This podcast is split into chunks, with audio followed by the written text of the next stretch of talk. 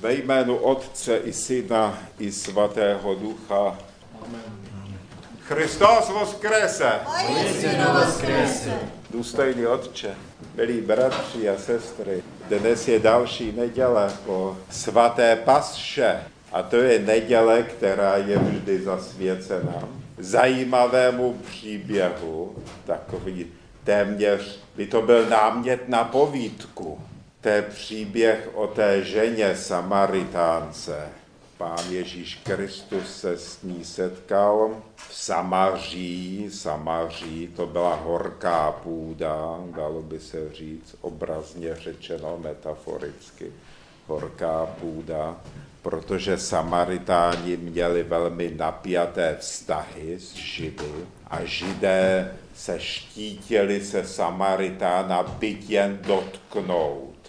Pro ně Samaritáni to byli zrádci, to byl národ, který si vybudoval konkurenční chrám k Jeruzalému. A do Samaří tedy židé nechodili, Samaritánům se vyhýbali, chodili obloukem a neradi vůbec přes Samaří chodili. A pán Ježíš Kristus se rozhodl po Samaří, po zemi této, projít tam a tam se uprostřed poledního žáru začíná odehrávat náš příběh. Pán Ježíš Kristus je unavený vedrem, rozhodne si, že se u studny odpočine, jenže musí počkat, až někdo přijde z té studny čerpat vodu. Ta studna je tam doteď, kdo jste tam byl, tak víte, že voda je vynikající, je chladná, je vynikající chuti, ale je hluboko. Je to taková studna poměrně malého průměru, ale do velkých hloubek sahající a obložená kameny tesanými.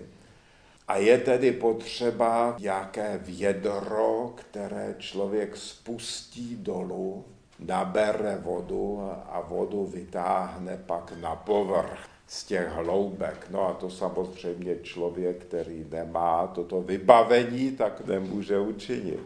Takže pán Ježíš Kristus tam odpočívá u té studny, opodál ještě odpočívá někde asi ve stínu, tam ještě autor těchto řádků, to znamená evangelista Jan. A ostatní učedníci odešli někam sehnat něco k snědku, sehnat svému mistru něco k posilnění. A teď tam do této scenérie přichází ta žena. V tom vedru jde nabírat vodu. Nikdo nikde nedí, protože je logické, že ženy, které se staraly o to, aby doma byla voda na vaření, voda na umývání, voda na pití především, tak do této studny chodili buď ráno, ještě když byl chládek trošku, anebo k večeru, ale ne za poledního vedra v tom nejhorším.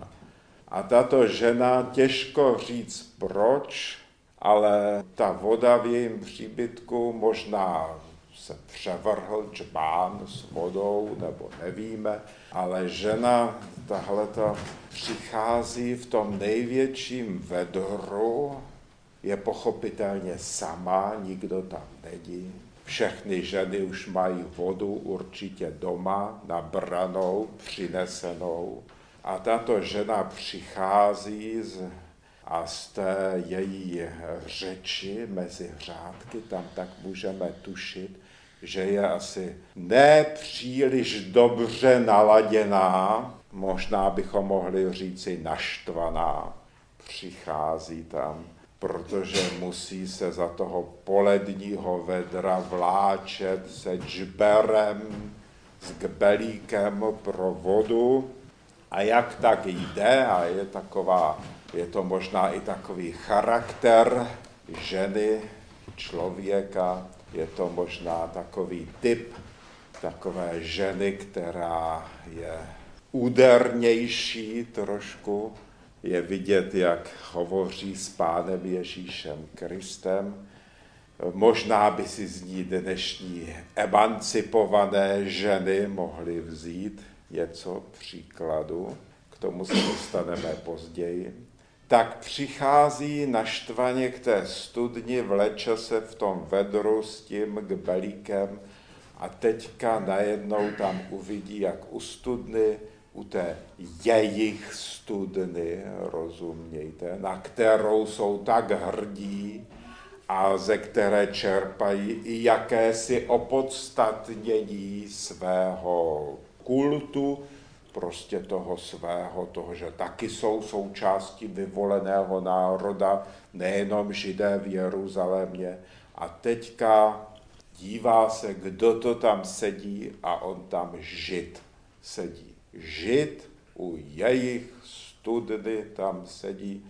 A to už tu ženu opravdu asi tedy namíchlo a přichází tam, že to je žid, to poznala bezpečně podle takových specifických součástí židovského oblečení.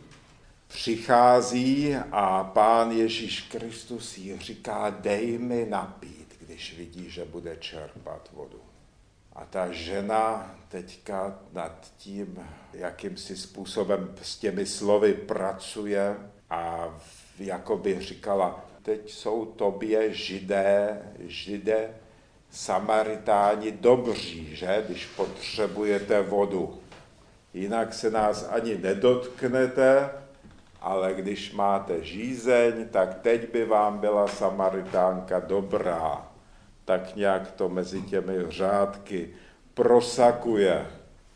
No a Pán Ježíš Kristus, který vždy, když mluví s lidmi, všimněte si to, tak obrací tělesné na duchovní. Vždycky, když vstupuje do nějaké debaty, tak hovoří, používá třeba tělesné příměry nebo pozemské situace, ale vždy je používá k tomu, aby vysvětlil něco duchovního. Tak navazuje tedy na tuhle situaci, neuráží se, neříká jí, na nic se neptej, dej sem vodu, mám žízeň nebo něco podobného, ale okamžitě do duchovní roviny to překlápí. A začne mluvit o živé vodě o tom, že on je ten, kdo dává živou vodu.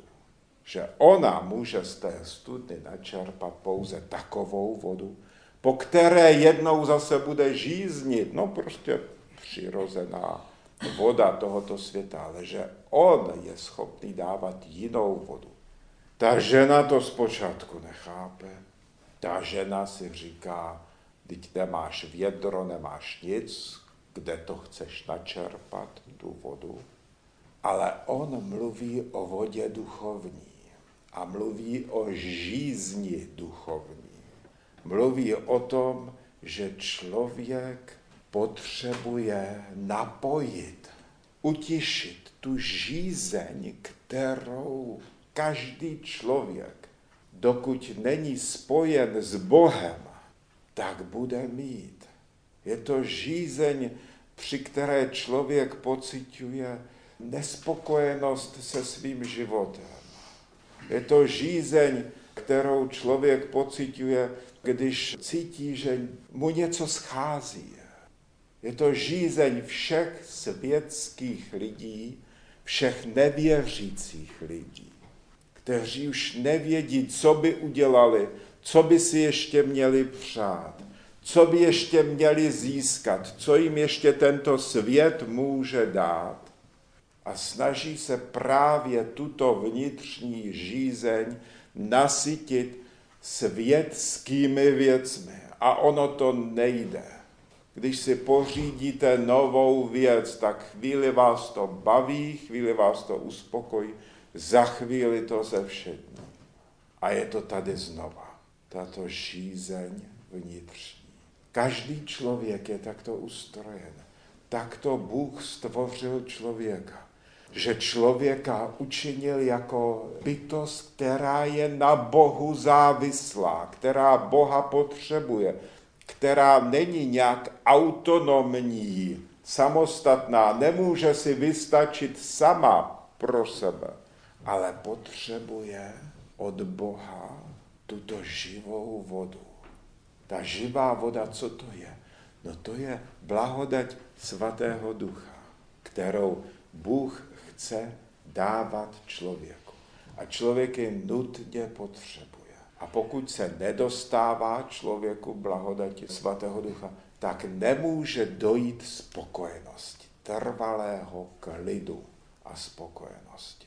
Protože vždycky nakonec, i kdyby získal člověk celý svět a všechno, co tento svět může nabídnout, tak vždycky v něm bude ten znepokojivý tón, kde si vnitru znít, kdy člověk bude vědět, že je bytost smrtelná. A že i kdyby si tady na zemi zařídil ten největší komfort, i kdyby nebyl nikdy nemocný a měl výborné zdraví, tak přesto jednoho dne zemře.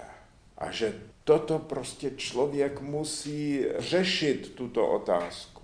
Otázku touhy člověka po nesmrtelnosti, po věčném spojení s Bohem, po této živé vodě, kterou když člověk tady na zemi získá, skrze víru a skrze čistý život, tak dostává blahodať Ducha Svatého. To znamená, tady na zemi už začne po nějaké době, pokud svůj život duchovní vede správným způsobem, tak začne do duše získávat pokoj.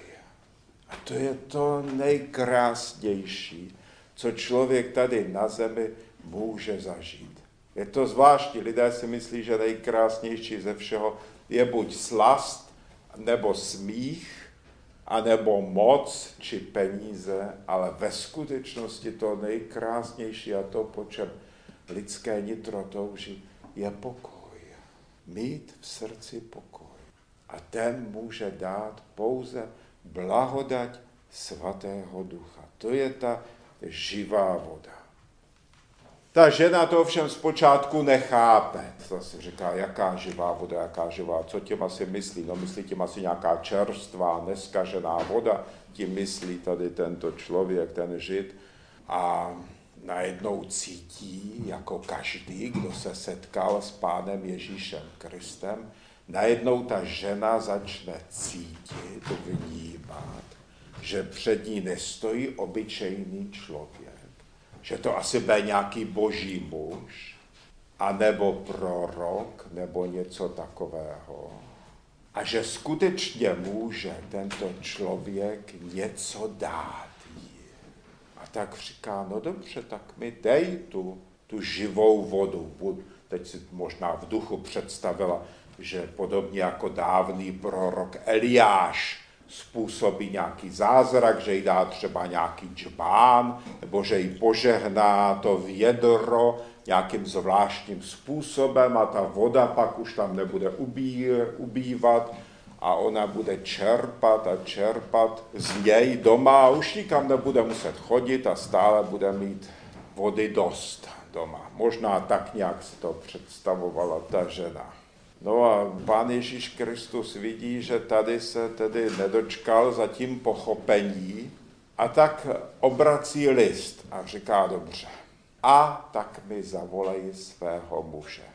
A v duchu asi, nebo tak nějak zase mezi těmi řádky cítíme, jak ta žena v duchu, v myšlenkách asi, asi zaúpí, zanaříká, říká, aj, aj, aj, aj, aj, tohle není dobrý téma. Tohle není dobrý téma, protože ví, že už měla pět mužů, že tedy čistý život to není zrovna její silná stránka. A v duchu si tak říká, no tak když mu založu, tak jako prorok to pozná. Když mu nezaložu a řeknu, že už jsem měla pět mužů, tak takovéhle věci proroci neschvalují a z té živé vody zase nebude nic. Tak se rozhodne manévrovat velmi šikovně a řekne, nemám muže. V duchu si tak říká, je to pravda? Je. Lžu? Nelžu. A do mého soukromého života to nikomu nic není. A pán Ježíš Kristus na to reaguje slově, no to si teda řekla pravdu. Už si jich pět měla a ten, který ho máš, to není tvůj muž. Tak ta žena vidí, že tady se pod ní obrazně řečeno propadá led, že toto není dobré téma na rozhovor. A tak rychle zase obrací list ona v tomto příběhu a odvádí řeč na vznešené duchovní otázky, jestli je Bohu příjemnější, když se mu kladí nahoře Gerasim, anebo když se mu kladí v Jeruzalémě. V duchu si ta žena si říká, no tak to, to je dobré téma, to se mě přímo ani tak netýká, z toho nic špatného nekouká. Začne mluvit tedy na téma náboženské filozofie, teologie a takových těch vyšších úrovních. Pán Ježíš Kristus na to nereaguje, na to, že tedy odběhla od tématu a zase překlápí pozemské v nebeské. Začíná mluvit o podstatných věcech, o duchovních věcech. A hovoří o tom, že tam, kde je tato voda života, kde vstupuje do lidského nitra svatý duch, tak tam je možno klanět se Bohu kdekoliv. A všude to Bůh přijímá.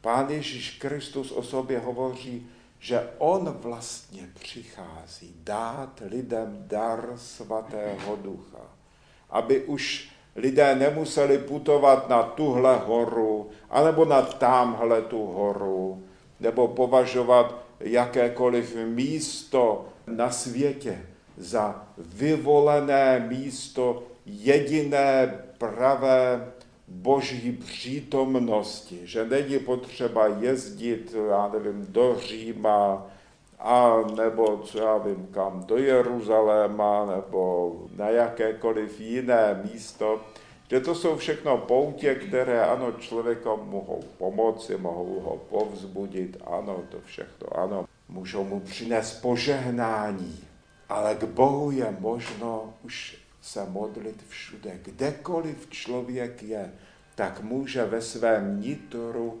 vybudovat Bohu oltář. Kdekoliv. Jde jenom o to, aby člověk měl víru a aby žil podle božích přikázání. Všude, kamkoliv přišli pravoslavní křesťané, kdekoliv budovali své chrámy, sloužili svaté tajiny, božské liturgie, scházeli se. Ta myšlenka jakéhosi jediného světového centra, kde je Bůh přítomen, což byla myšlenka, na které bylo a vlastně i je založeno židovství, tak tu Pán Ježíš Kristus už odsouvá stranou. V prvé řadě je potřeba sloužit Bohu na oltáři svého srdce. A při této bohoslužbě nám potom pomáhají i božské liturgie, přijímání svatých tajin a to všechno, jak žije pravoslavná církev Kristova. No, tady už opustíme dnešní příběh a ještě pár slovy se budeme věnovat té ženě. My známe její jméno, je to Fotínie se jmenovala. Stala se křesťankou. Je to, kdybychom to jméno přeložili, tak je to Světlana. Všechny Světlany a Fotíny mají dnes svůj pohyblivý svátek tuto neděli. A Fotinie, jak to byla taková ta žena energická, dalo by se říci, tak zároveň věděla, že když poznala Ježíše Krista, že si to nemůže nechat jenom pro sebe. Jde a zvěstuje to po městě. Později, když už se šířila církev apoštolská a vypuklo pronásledování v dobách císaře Nerona, tak Fotinie se svými dětmi, měla mnoho dětí, odchází do Kartága a tam se věnovala opět misi. Je to vlastně obraz skutečně energické, pravoslavné ženy, misionářky, která nese ten poklad, který získala do svého srdce, tak se o něj chce dělit. Později ji a její rodinu zajali, předvedli dokonce před císaře, který učinil nabídku zachránit si život tím, že se zřekne Krista. A Fotinie při té své energičnosti a rozhodnosti mu plivnula do tváře. Císaři římskému. Věděla, co činí, a věděla, že za to to bude muset zaplatit.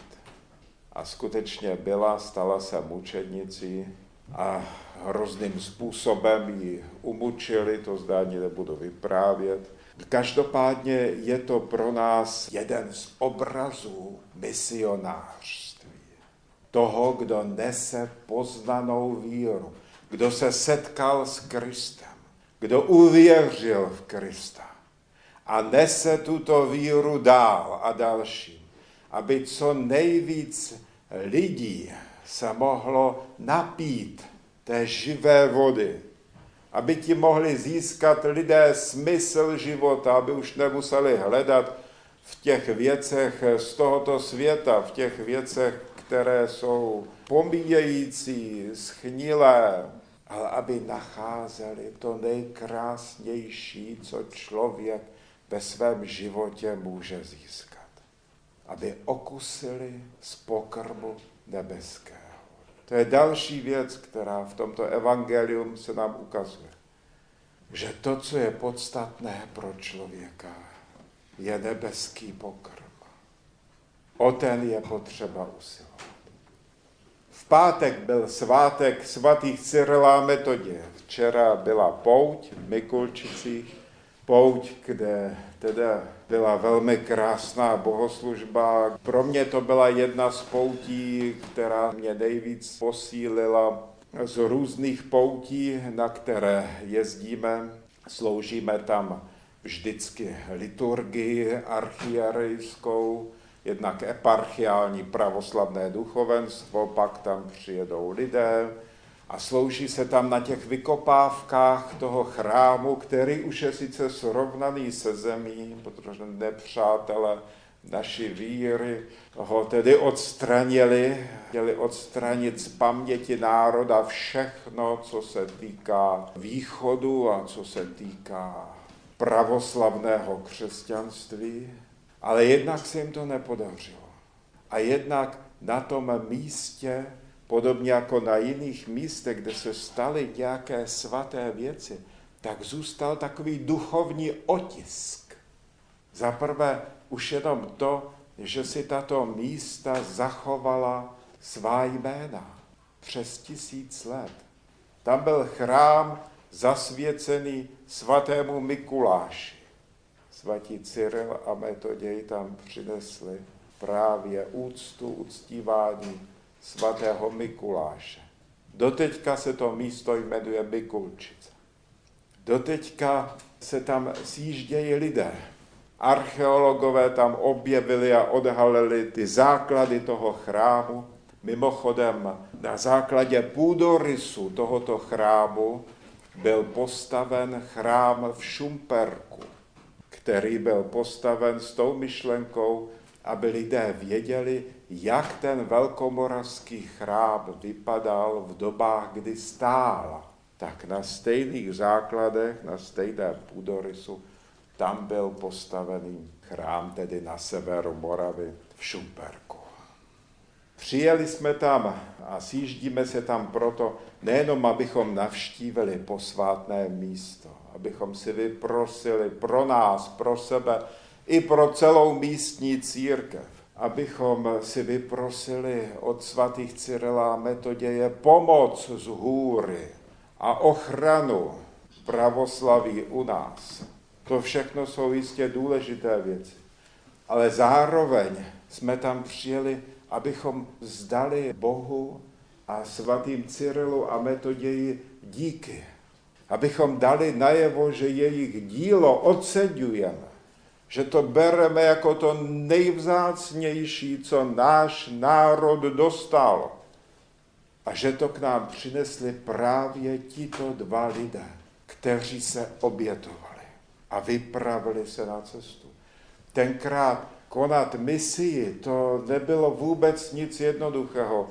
Kromě toho, že to bylo opravdu únavné v té době cestovat, no nebylo letadlo, nemohl svatý Cyril a Metoděj Konstantinopol sednout na nějaký Boeing nebo Airbus a nechat se přepravit tady někam sem do těchto krajin a tady si vystoupit a hlásat evangelium. Tenkrát to byla dlouhá výprava, která trvala několik měsíců, která byla nebezpečná protože mohlo se přihodit cokoliv. A při jejich misích šlo svatým Cyril a Metoděj často o život. Svatému Cyrilovi třeba na jedné misi dali pít jed zázrakem božím, to přežil. Pak je přepadli a chtěli je už zabít. A když se na ně vrhli, že je zabijí, tak svatý Cyril volal k Bohu Kyrie eleison, hospodi pomiluj. A protože to byl člověk vysoké duchovní autority, vysoké duchovní úrovně, tak jeho slova, jeho modlitba měla takovou sílu, že nejenom ty divocí lidé, kteří je chtěli přepadnout, zabít a oloupit, tak zanechali svého úmyslu, ale dokonce jejich vůdce svatému Cyrilovi slíbil, že se dá pokřtít na nejbližším místě. Nechal se poučit o pravoslavné víře a rozhodl se, že se stane také křesťanem. Tak takovýto duchovně silní lidé, takovéto skutečně sloupy církve k nám přišli. A skrze ně se s námi staroslavná Byzanc rozdělila o to nejcennější, co měla. Jak to píše císař knížeti svatému Rostislavovi, tak mu napsal, hle, posílám ti něco víc, než je zlato anebo drahé kamení. Posílám ti filozofa. To byl Konstantin, to byl tenkrát titul akademický. To znamenalo prostě, že to je učenec a poslal svaté bratry solunské k nám. A ti se s námi rozdělili. Toto je potřeba vdíbat, jakože toto je to nejcennější, co náš národ má. A jako my, s námi se rozdělila Byzanc, tak my jsme se o tento poklad rozdělili, byť za trochu dramatických okolností s ostatními slovanskými národy. Takže Cyrilometodějství, přestože tady na Moravě byly chrámy zbořeny, tak přichází na Kijevskou Rus, do Kijeva, dál potom ještě, pak na Balkán, Srbsko, Bulharsko a šíří se po světě a doteďka Cyrilometodějství je spojovacím duchem všech slovanských národů. Zpívá se to v troparu svatých Cyrila Metodějovi, tam to najdete. Takže to jsou vlastně také takový následovníci svaté Fotínie, misionářky, která toužila se dělit, tak i tito dva, jakkoliv měli v Byzanci svoje představy, jak strávit svůj život – měli daleko lákavější možnosti. Tak když je císař povolal s patriarchou, ukázali jim tam dopis od svatého knížete Rostislava, tak řekli, půjdeme. Oba dva měli úplně jiné představy, jak budou trávit svůj život. Oba dva si představovali život v monastýru, v Byzanci, modlit se, studovat a oba dva toto všechno obětovali proto, aby k nám přinesli pravoslavnou víru. Nuže, drazí bratři a sestry, vidíte sami, že vyprávění o Samaritánce nás zavádí daleko, že to je opravdu takový výživný příběh, nad kterým by se dalo ještě dlouho uvažovat, ale pro nás je to podstatné, že Samaritánka je žena misionářka, že i my zde máme své misionáře, kterým jsme vděční a kteří se podobně jako ona se obětovala, tak i oni se svým způsobem obětovali kvůli nám a my si toho vážíme, ceníme to a považujeme to tady u nás za to nejvzácnější, co zde na Moravě a v Čechách a vlastně v celém slovanstvu je. Sláva Otci, Synu i Svatému.